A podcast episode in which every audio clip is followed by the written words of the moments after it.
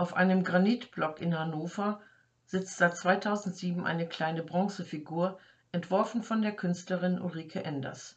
Dargestellt ist Momo, das Mädchen aus dem gleichnamigen Roman von Michael Ende. Er selbst beschreibt sie so. So kam es, dass Momo sehr viel Besuch hatte. Man sah fast immer jemand bei ihr sitzen, der mit ihr redete. Und wer sie brauchte und nicht kommen konnte, schickte nach ihr, um sie zu holen und wer noch nicht gemerkt hatte, dass er sie brauchte, zu dem sagten die anderen, geh doch zu Momo. Was die kleine Momo konnte wie kein anderer, das war zuhören. Das ist doch nichts Besonderes, wird nun vielleicht mancher sagen.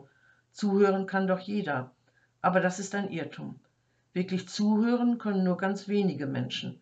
Und so wie Momo sich aufs Zuhören verstand, war es ganz und gar einmalig. Tatsächlich ist es ein großer Schatz, wenn wir in unserem Bekannten- und Freundeskreis so eine Momo haben oder selbst in der Lage sind, anderen ein Ohr zu schenken. Jemand hat einmal gesagt, unser größtes Kommunikationsproblem ist, wir hören nicht zu, um zu verstehen, wir hören zu, um zu antworten. Wahrscheinlich kennen die meisten von uns diese Erfahrung, dass wir beim Zuhören gedanklich schon längst mit unserer eigenen schlauen Antwort beschäftigt sind.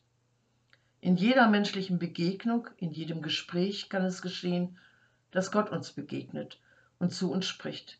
Gerade deshalb ist es so wichtig, empfänglich zu bleiben für das leise Reden Gottes inmitten der unzähligen äußeren und inneren Stimmen, die unsere Ohren und Herzen täglich bombardieren. Deshalb erinnert mich Momo in dem oft hektischen Alltag daran, ein offenes Ohr zu behalten. In der Begegnung, im Lesen der Bibel, im wachen Blick auf meinen Alltag, im Erleben der Natur und in jedem bewussten Atemzug. Ihre Pfarrerin Elke Engel